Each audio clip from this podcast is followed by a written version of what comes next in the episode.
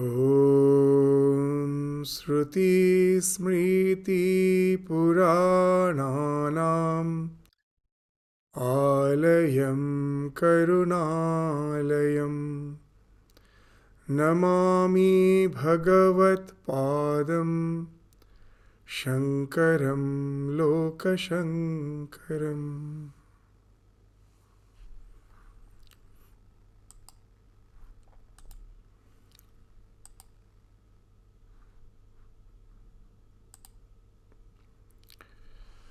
So, in the last class, we were studying the 32nd sloka, the 32nd verse of the Viveka Churamani.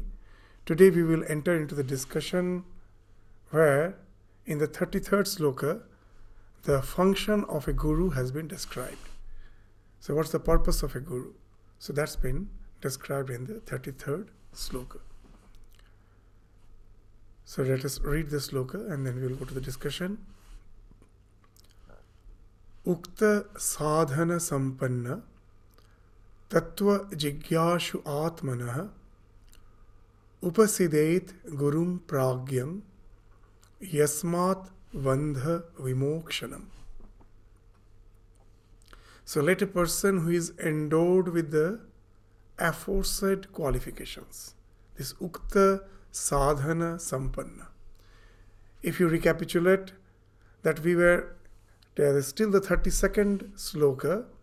We were studying the fourfold spiritual practices in which an aspirant has to be qualified before he approaches the Guru.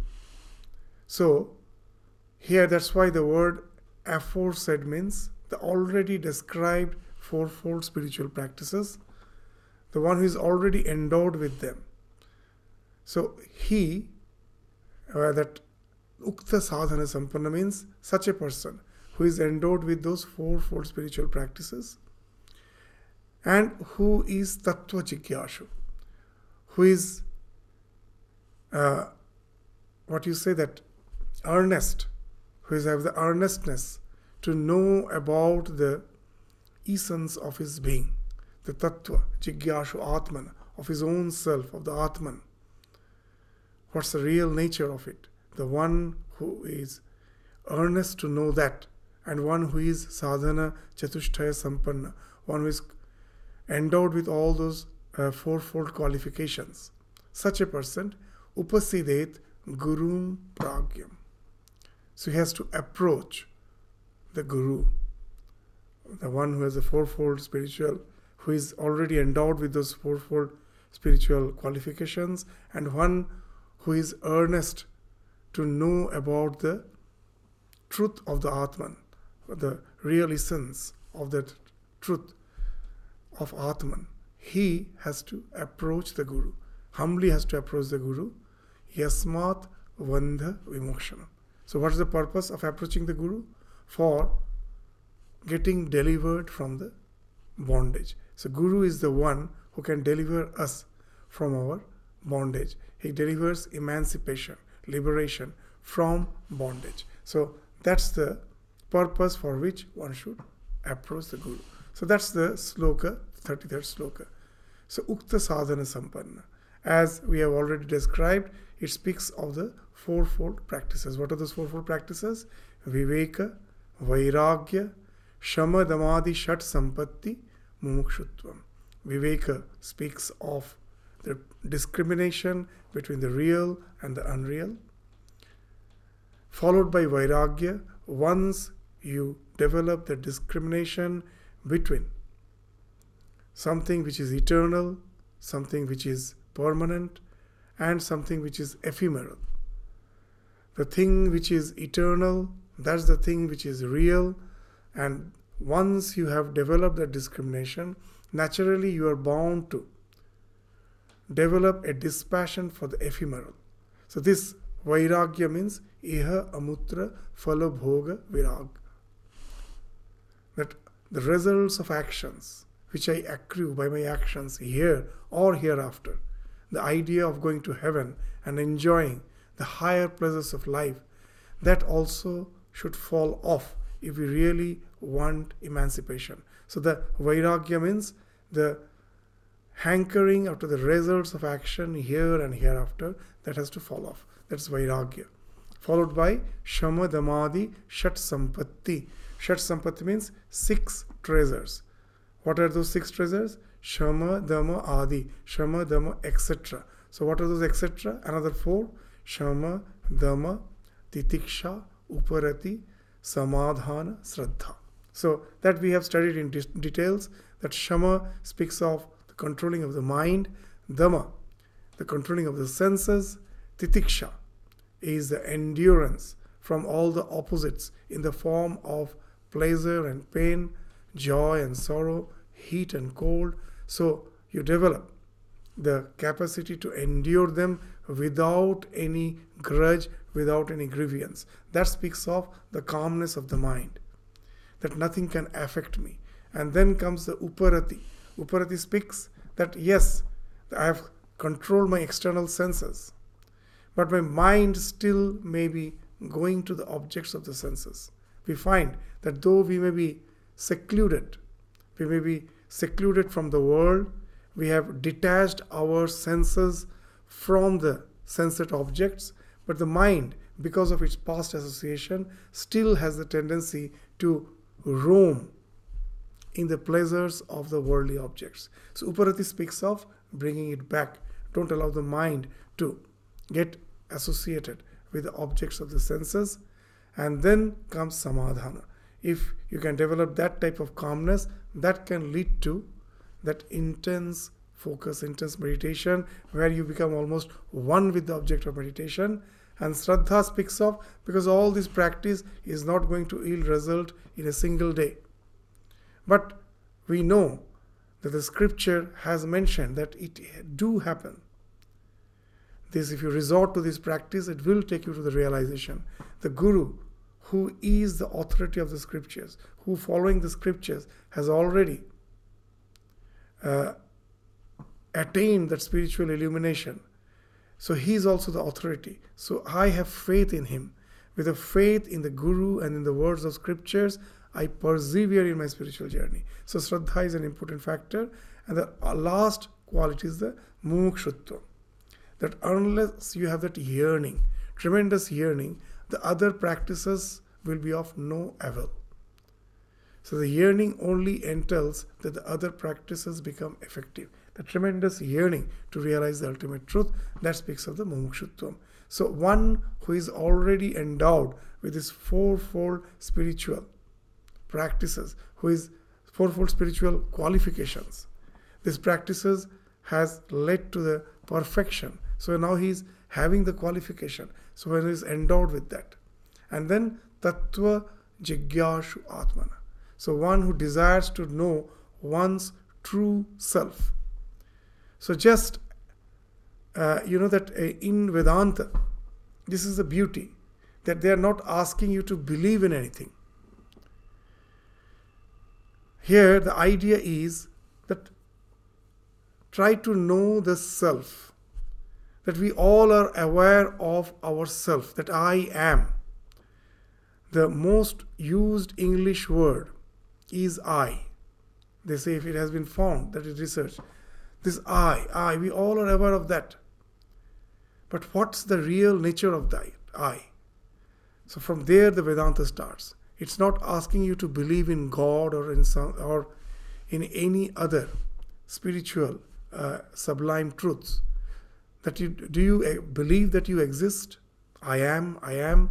So find out the real nature of that I, that who you are. Are you the body? I have a sense that I am when I'm identified with the body, I sometimes feel almost identified with it. But am I really the body? No. As we sometimes give that example, that suppose someone, because of some uh, accident, he has to ampute one of his limbs. Does he feel that he is just 70% of himself or 80% of himself because one limb has been removed? No, he feels still he is that I. So that amness has nothing to do with your association with the body, with your mind, with your senses, than what that real I is. So the one who has developed that quest to know that real I, the real I of which we are always aware, what's its real nature, and one who is Shamadamadi Shat Sampatti, one who is have already endowed with that, such a person, when now he has to approach the Guru. Upasidet Guru. So should approach the Guru. Now he will instruct. And what is the qualification of the Guru? That the other qualifications will be enumerated in the succeeding in the next sloka. But here one word they are using that he should be pragya. That what this word pragya means? The one who has pragya is pragya. The one who is endowed with pragya. Now what is pragya? The definition of pragya is prakrishta niratishaya gya avagati pragya. Peerless, perfect knowledge is pragya. Just as we were speaking, that we all are aware of that I am. That's something we all are aware. I am. I cannot just leave that I this my amness apart. I'm always with it. I'm always aware of that my amness. But what's the real nature of it? Till I am not aware of that real nature of that am- amness, I cannot be. Uh, it cannot be said that I am having pragya. So pragya means prakrishta jnana, the peerless, perfect knowledge. And that happens when you know the real nature of the self. As in the 428th verse of this Vivek Churamani, this will be this will be defined that what is pragya, what is that perfect knowledge? Brahma Atmana शोधित एक भाव अवगाहिनी, निर्विकल्पा च चिन्मात्रा, वृत्ति प्रज्ञेति कथ्यते।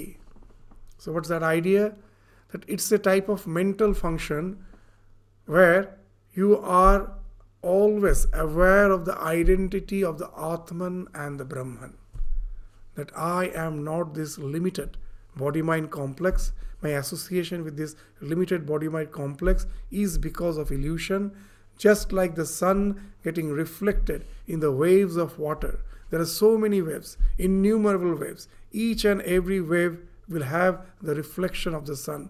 One sun appears as many. As per the reflection is concerned, the wave may get identified with the reflection, thinking itself as a limited psychophysical existence, but its real nature is something which is beyond the reflection. So we are that Brahman, which is beyond the limits of this body mind complex. The Brahman getting associated with the body mind complex is appearing as Atman. So, Shodhita, the one who has purified this, this knowledge about the Atman, which when, when you purify, when all the adjuncts fall off, the, all the things which you have wrongly associated with the idea of yourself. So, Shodhita means filtering. You remove all those dross the idea of that your body, your mind, this is the, this is the dross that you all filter. And then what remains? That you get identified with the Brahman. So one who has done that, that Brahma Atmana Shodhitaya Eka Bhava. After doing that, his mind is always fixed in the idea that I am not this limited body mind complex. I am the Atman. I am the Brahman. Aham Brahmasmi. So this idea is always there like a flow in the as, as a background of his mind. That is the idea of Eka Bhava Avagahini, like a flow. This thought is always there. Nirvikalpa. Nirvikalpa is without any duality. That all the ideas of your amness is associated with something else. That I am the body, I am the mind, my relative, my wealth. So something else gets associated with your idea of your amness. So in Sanskrit, there are these two words, mamatva and asmita. That pure asmita is amness.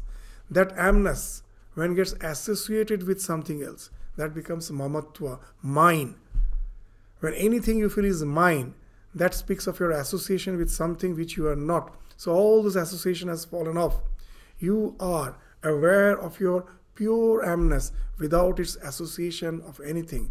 That's the idea of that nirvikalpa, that all the vikalpas, all the uh, things which is associated, which are attributed with it, that has fallen off. You and your chin matra, you know that you are the pure conscious being. You are the ultimate conscious principle which is being projected as this body mind complex, and through the body mind complex, it is being projected as this universe, as this world. But in reality, you are that chin matra, that pure Atman, that pure conscious principle. So, the one who is always aware of that. So, for him, he is being he is being established in that pragya. So that kind of mental function which cognizes the identity of the self and Brahman is purified of all adjuncts and which is free from all duality and which is identified which has identified it itself with a pure intelligence. So such type of intelligence is called pragya.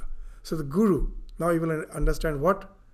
That it is he is just not the one who is well versed in the scriptures just after studying the scriptures through his spiritual practices he have went to that realization where he is always aware of his pure conscious self as the uh, essence of his identity. So such a person is supposed to be is uh, called to be established in pragya and he alone is pragya. So you have to approach a guru who is established in his self that's the one who is pragya. And then only yasmat vandha vimokshana.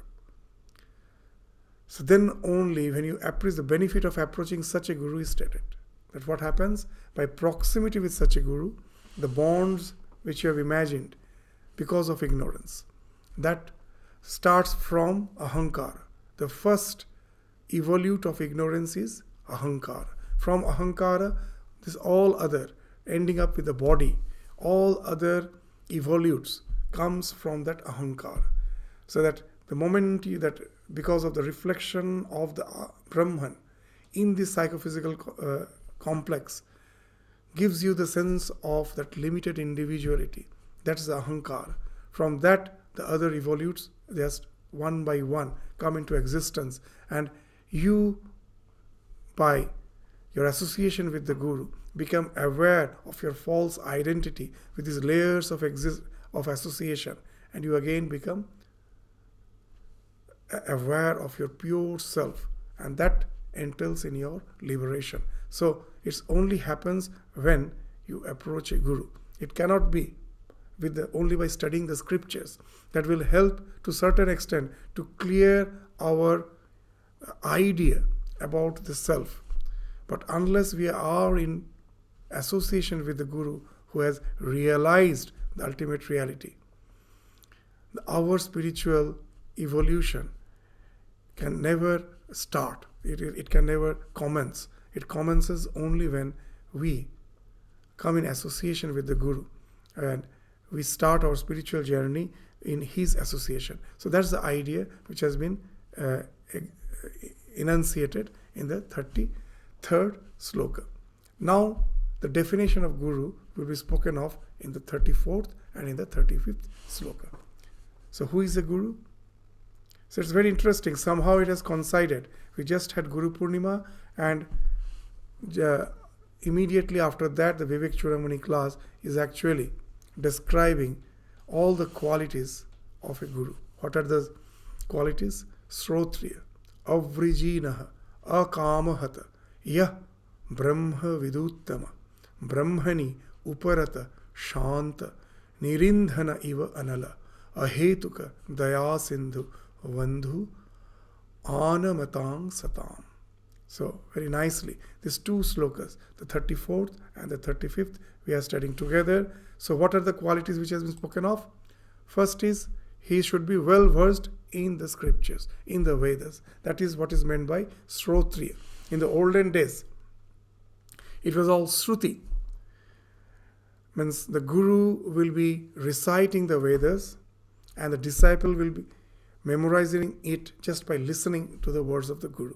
So as he's just listening, he's memorizing the Vedas by listening from the recitation of his guru. So that's why it is called the one who is well versed in the Vedas is called Srotriya by hearing who has memorized the entire thing. So that's why he's Srotriya. He is well versed in the Vedas. Avrijina, he is sinless. And he can be sinless only if the next quality has been spoken. He is akamahata, unpierced by desire. Akamahata. Hata means to get injured. The one who has not been inflicted by any desire. Akamahata. He only can be avrijina, sinless. So he should be sinless, he should be untainted by desires, and a knower of Brahman par excellence. Brahma Viduttama. Why knower of Brahman par excellence? There can be gradations in the knowledge of Brahman. Just intellectually understanding the conception of Brahman. That also is a type of knowledge. But here he is called the Brahma Viduttama. That the par excellence. Why? It is not just intellectual knowledge. He has realized through spiritual practice, he has realized. He went to that realization where he's convinced, his Dhriranishchaya. It's only realization which can give us conviction. Suppose you have read in the geography book, a small child has read in the geography book that there is something called ocean. That the earth, two thirds is ocean surface, earth surface, two thirds is ocean, only one third is land. But he has never seen. And someone may come and convince him that it's all bogus. There is nothing called ocean. There may be some small water bodies, but like ocean is nothing is there. And he may get convinced because he has just read in the book, he's yet to see.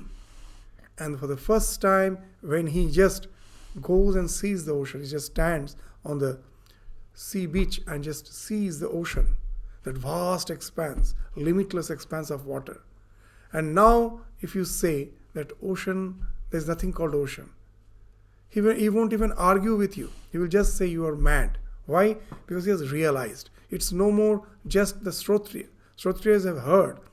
After hearing through his life, he has went to a realization. He has came face to face with the truth. In the words of Shankaracharya, the truth has become karatala amala kavat, just like a fruit in the palm of your hand.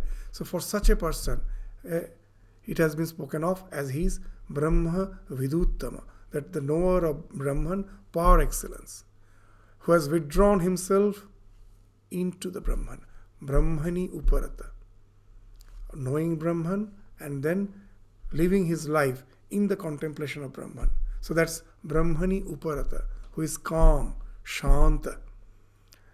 And the next is an allegory, and this what the allegory has been uh, given here to explain that calm uh, person beyond all desires, he's like fire that has consumed its fuel. In the fire, if you go on pouring fuel, it will flare up. But if you don't pour fuel, the fire gradually will just get exhausted. So, the one who is desireless, it's just like you are his no more pouring fuel in the fire. So, the fire, as it is not being poured with the fuel, gradually the strength of the fire diminishes and it gets extinguished. So that's the example which has been given. So Guru is like that. He's like the fire that has already consumed its fuel, who is a boundless reservoir of this 35th sloka says, the next sloka, that is boundless reservoir of unconditional mercy. Ahetuka daya sindhu. He has no selfish motive that no motive for earning wealth, name, fame, just out of unbound compassion, seeing the misery of the suffering of the humankind. He comes to instruct them in the ways of spiritual living. So that's he's Ahetuka Daya Sindhu and a friend of all people who are humble. Anamata satam bandhu anamata. Anamata means Namata means who always bow, bows down. That means who is humble. And in Sanskrit, wherever the a prefix is used, is the it is used in the sense of encompassment.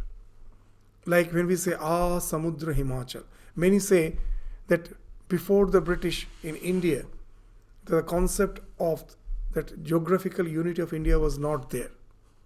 So it's a wrong idea.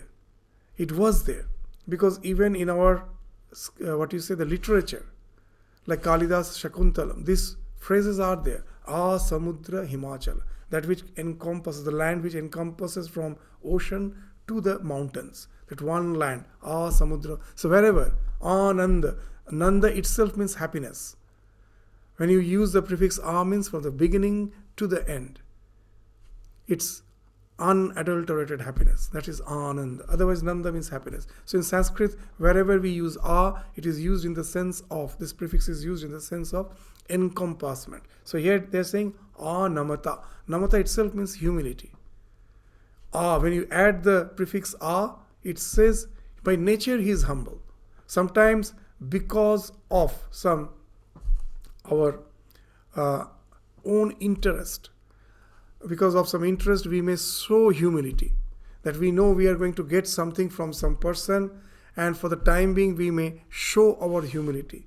It's anamata means his nature has totally been transformed. He has is a very humble person, full of humility, because he, he's, he has the earnest desire to know the truth, and that has made him humble. With full humility, he approaches the Guru to such a disciple, our guru is just like a friend, bandhu. The word, what's the real meaning of the bandhu, we will come to it. So now let us just take these words and try to elaborate them a little more. The Srotriya, that one who has studied the Upanishads. As we have mentioned, in the olden days, the study never meant reading any text, it was just by hearing from the mouth of the Guru. And you have to hear and learn. So that's why they were called Srotriya. So as it has been mentioned in the Panini Sutra, Srotriya Chanda Adheti.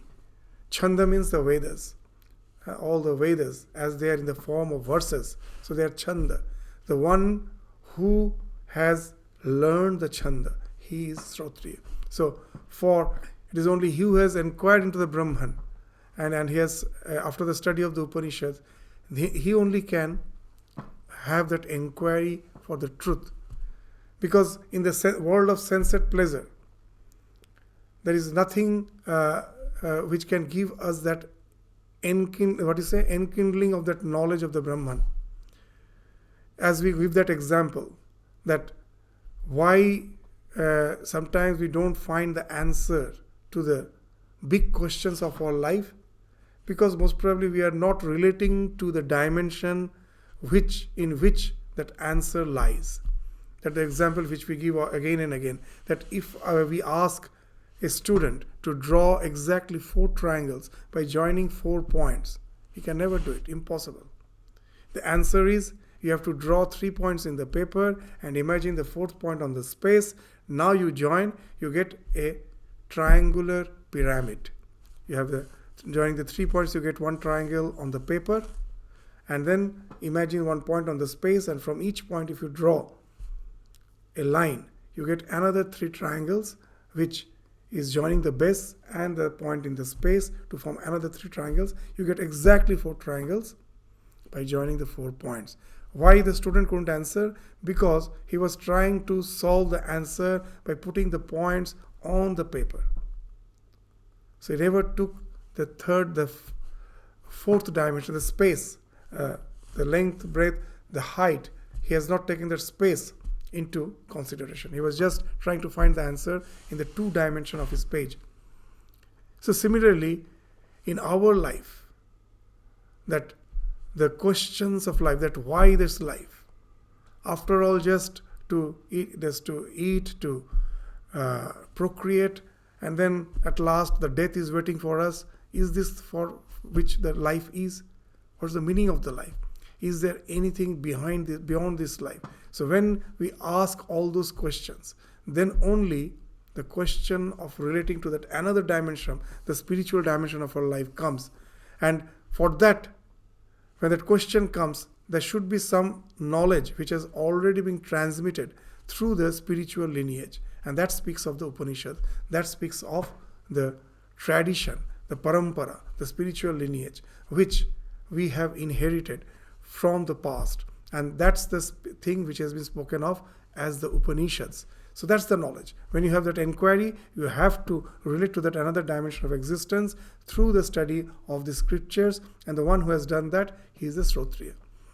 And then he should be Avrajiniya. This is very important.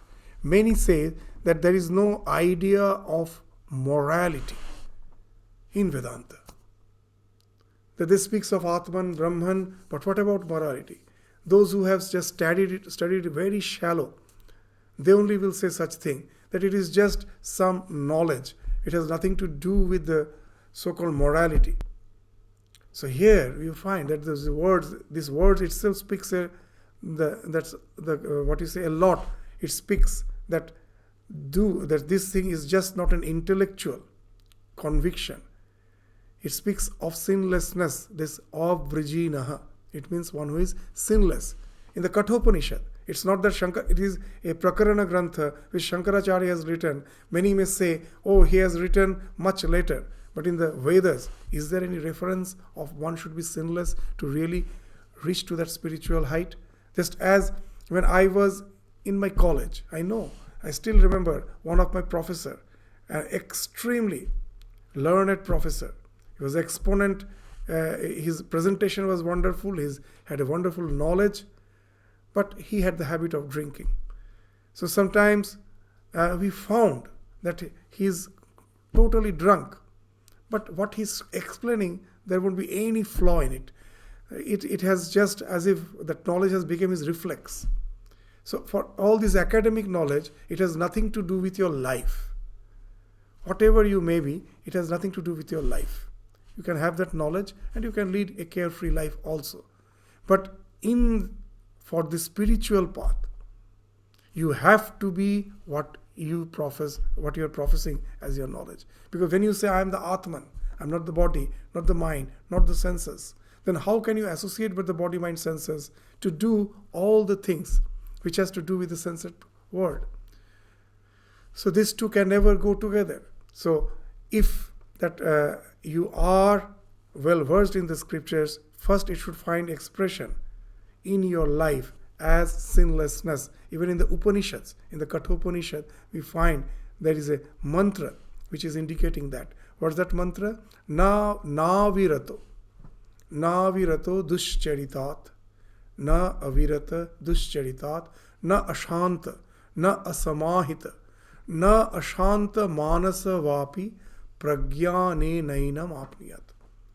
The one cannot attain that pragya. Pragyanena apnuyat, that he cannot. Who? The one who is avirata, who have not desisted from evil conduct. Virata means to des- avirata means to desist. He has there is there is an interval, not an interval. It has there is a total. Uh, what you say this um, desisting from the so-called the sensate pleasures of life. He has stopped he has desisted from the evil conduct. That's what is meant by avi, na avirata. Dushcharitat, from the evil conduct. He has desisted from it once for all.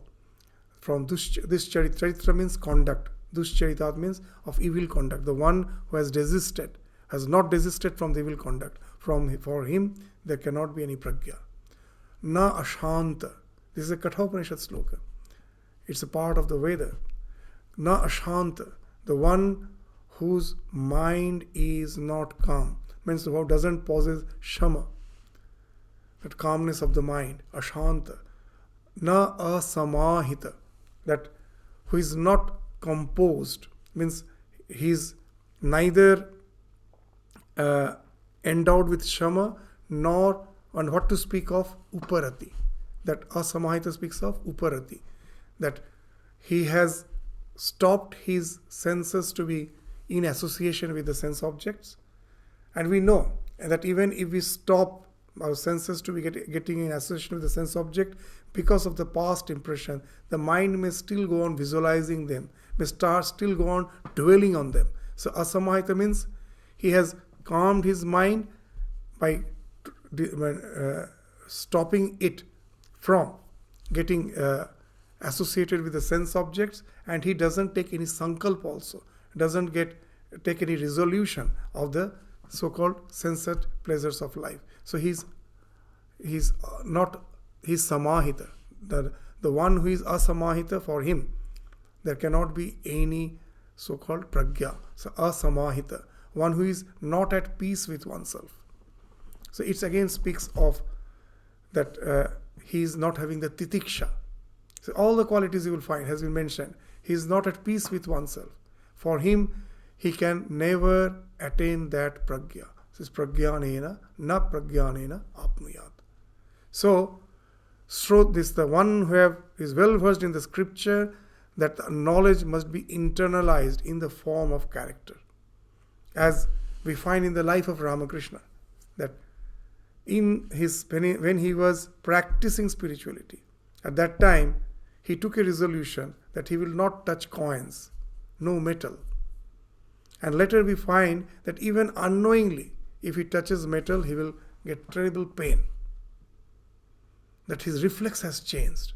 Seeing that Swami Vivekananda has a wonderful definition, it is actually his definition of education. Vivekananda learned from Ramakrishna's life. What? That education is the nervous association of ideas.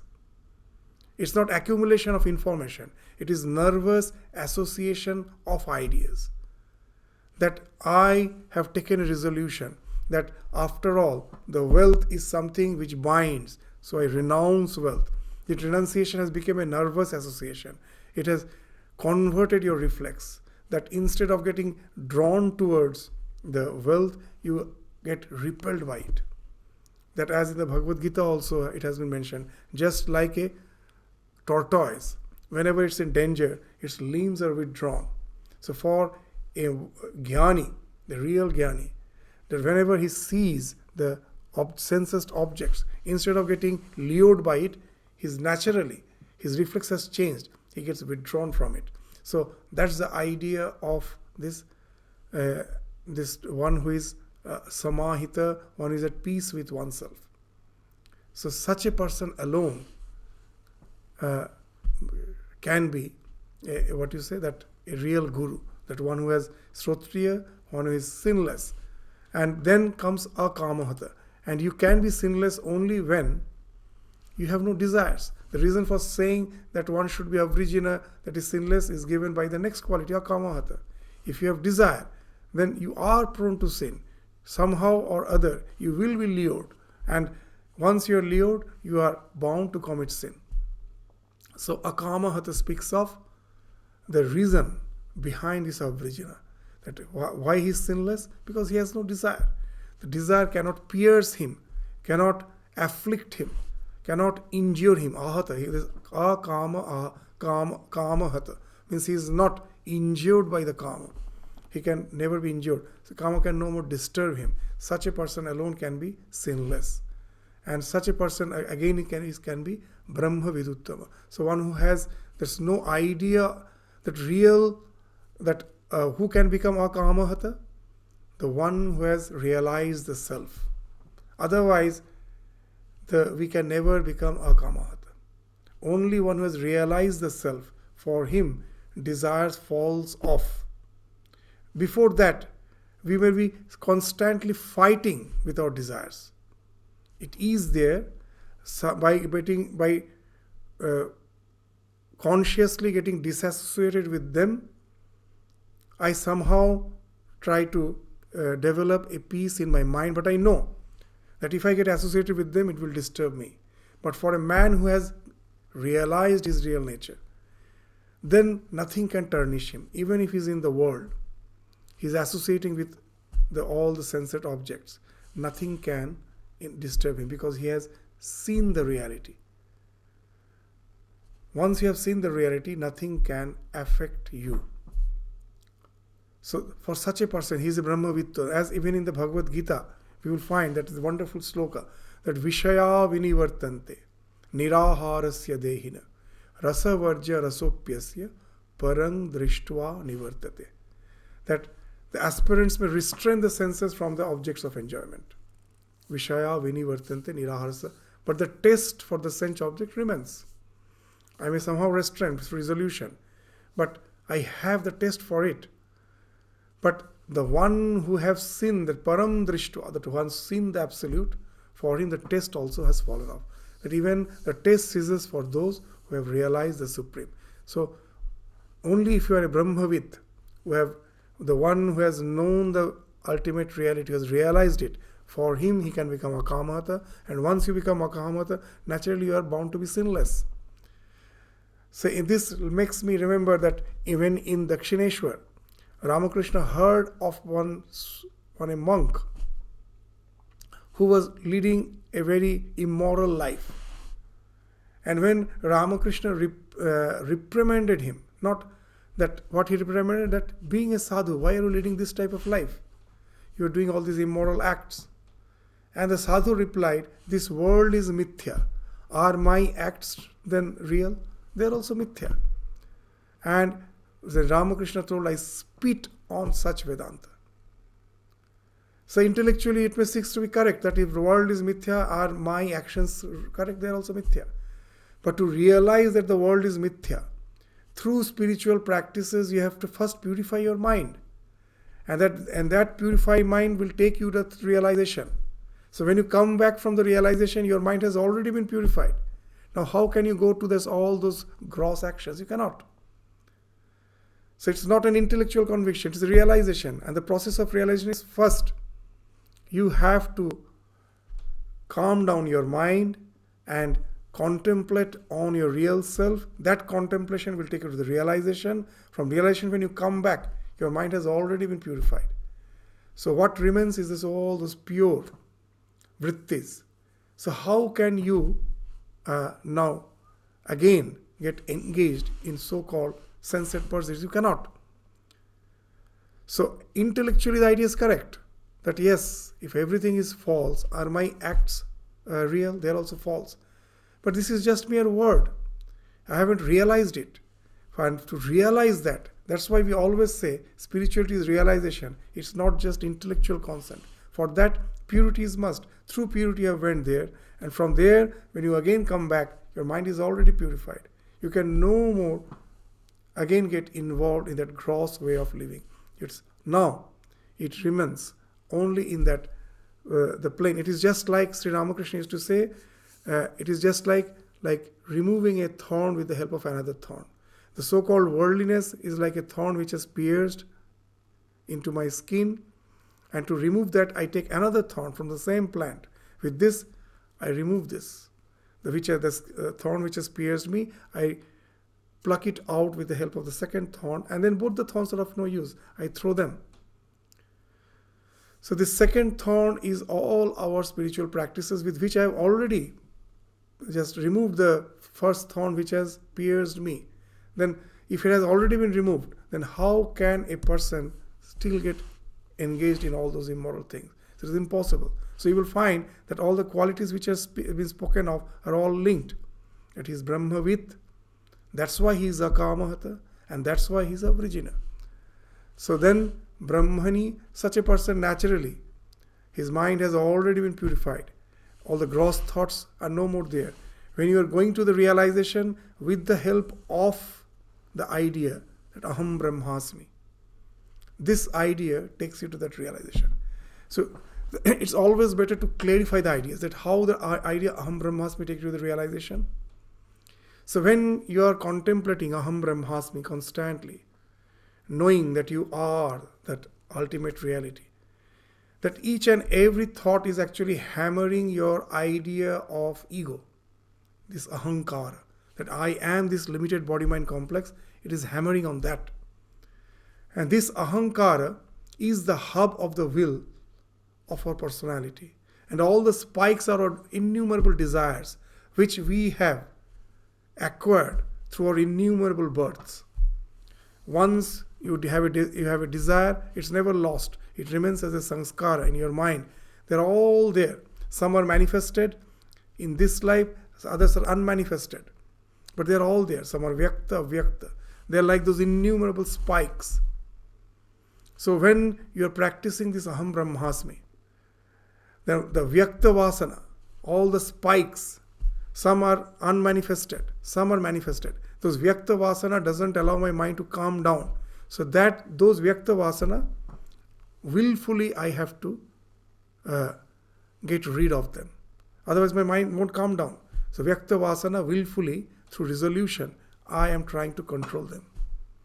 But there are so many vasanas, innumerable, which are not which are not manifested. If they get favorable circumstances, they will be manifested. So how can I go on struggling with one each of them one by one? It is impossible. So there are spiritual practice has this twofold thing. One is short term, one is long term. What is the short term? Taking care of the desires which have manifested through your strong resolution. And this practice contemplation, aham brahmasmi, or if you're a devotee of God, any dualistic religion, what's the idea? God is, I am. As a spirit, our relation is eternal. This body will fall off, but the real me is always in association with the divine.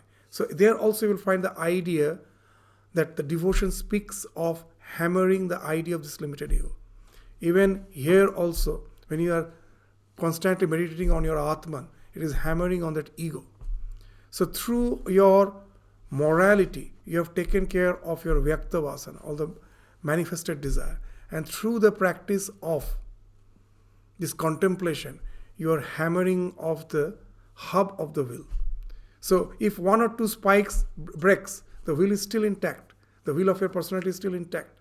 But if the hub is taken out, the entire wheel collapses. So that's the two field practices. So when through that practice, the hub is being removed, you go to the realization. But how have went to the realization? That one contemplation, that aham brahmasmi, that was the idea which has taken you to the realization. So in Vedanta, they say that even when you go for, through the realization for the first time, because of the your prarabdha, that immediately your body won't fall off. you still continue, but you have already purified your mind. So you continue with only that one thought, the thought of the Atman. The other things have already fallen off. With that, you still continue as long as the past impulse for, for which this life has started doesn't get exhausted. Just the way when the fan is revolving, how do we stop the fan? We switch it off. When you switch it off, does the fan stop immediately? No. It goes on revolving for some time till the its what is the impulse that its inertia of motion gets exhausted. So we our, uh, what we have to do we just have to disconnect the electricity from the coil of the fan and then it will take its own time to stop. Similarly, when the desires has fallen off because of the past this impulse, the body, the mind will still continue it doesn't fall off immediately. But you have already purified your mind. That has taken you to the realization. So, in the mind, when you come back from that state and continue with your body, what's the thought? There's only one thought. And that has been spoken of as this Brahmani Uparata Shanta Nirindhana Iva Anala. It is always thinking of Brahmana. All other desires have been has vanished. So your psyche has become like the fire which it can never be flared up by any more fuel. Nirindhana Ivanala.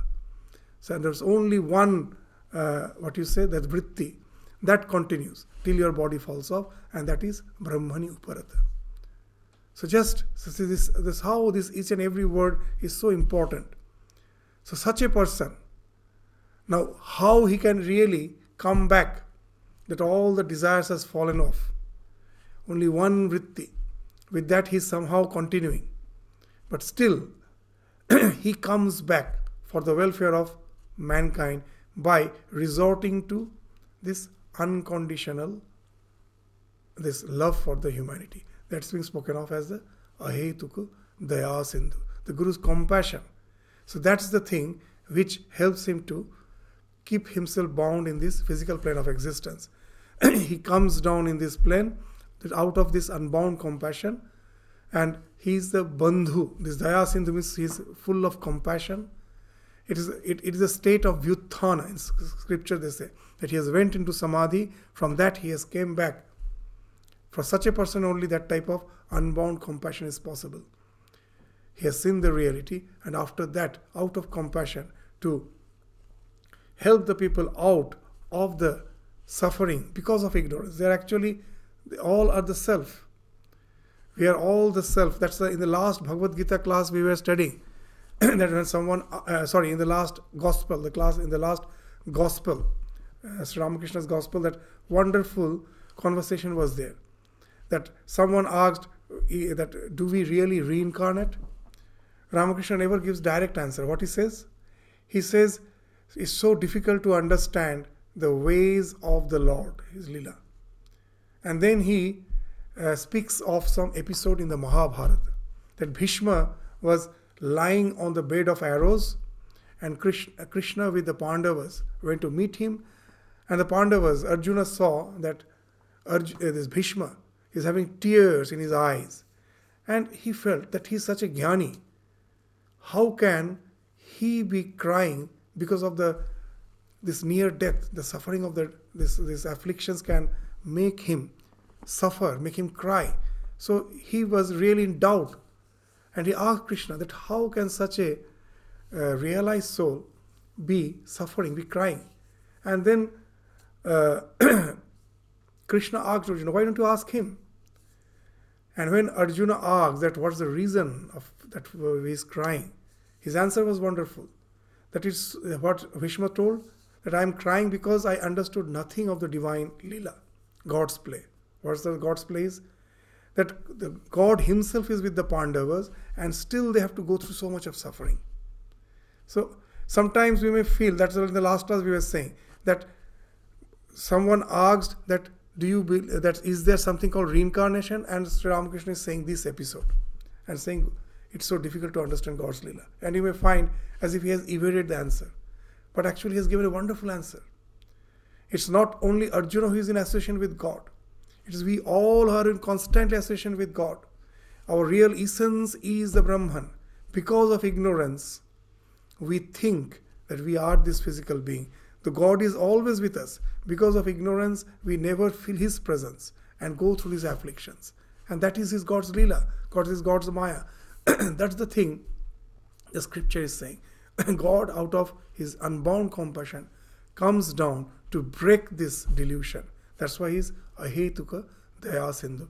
It's only possible when one has already went to the realization and then there is a vyuthana. He comes back to help out humankind to come out from this suffering. And that's why he's called Bandhu. The word Bandhu means one who destroys the afflictions. Bandhu is Dukkha Haraka. The one who destroys your afflictions is Bandhu. So that's why he's been called Bandhu. And then the his friend, not to all again. Then you may say, oh, there is then how come? There is a partiality.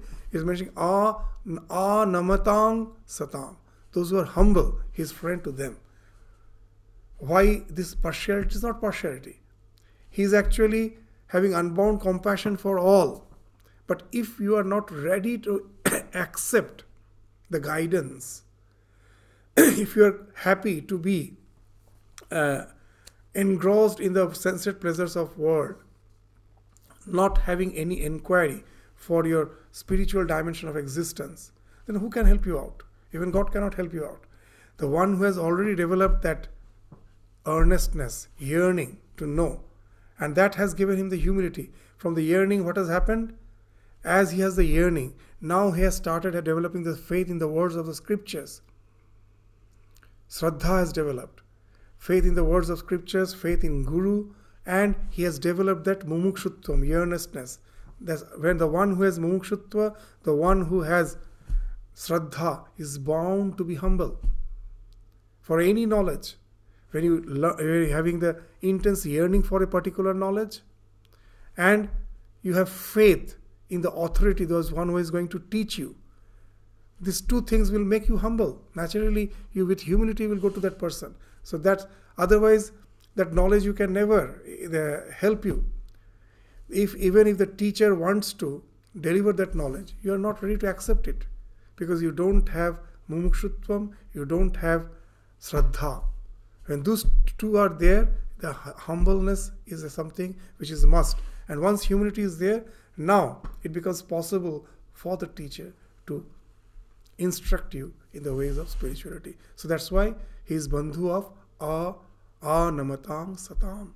So that's why even in Bhagavad Gita it has been mentioned that idang te na tapaskaya na bhaktaya kadachana that this knowledge shouldn't be divulged to all. In the very last chapter, in the 18th chapter, Bhagavan is saying that whatever I have taught you, this is guhya.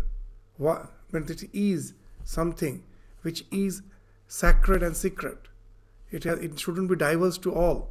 And then he's saying, Idang te na tapaskaya, the one who has who is not having any sense of austerity. Na tapaskaya, na bhaktaya, no devotion, kadachana, na cha ashusruve vakchyam, na cha mang yobhya suyati. The one who cavils me, one who hates me, one who is inimical towards me, how can that knowledge be delivered?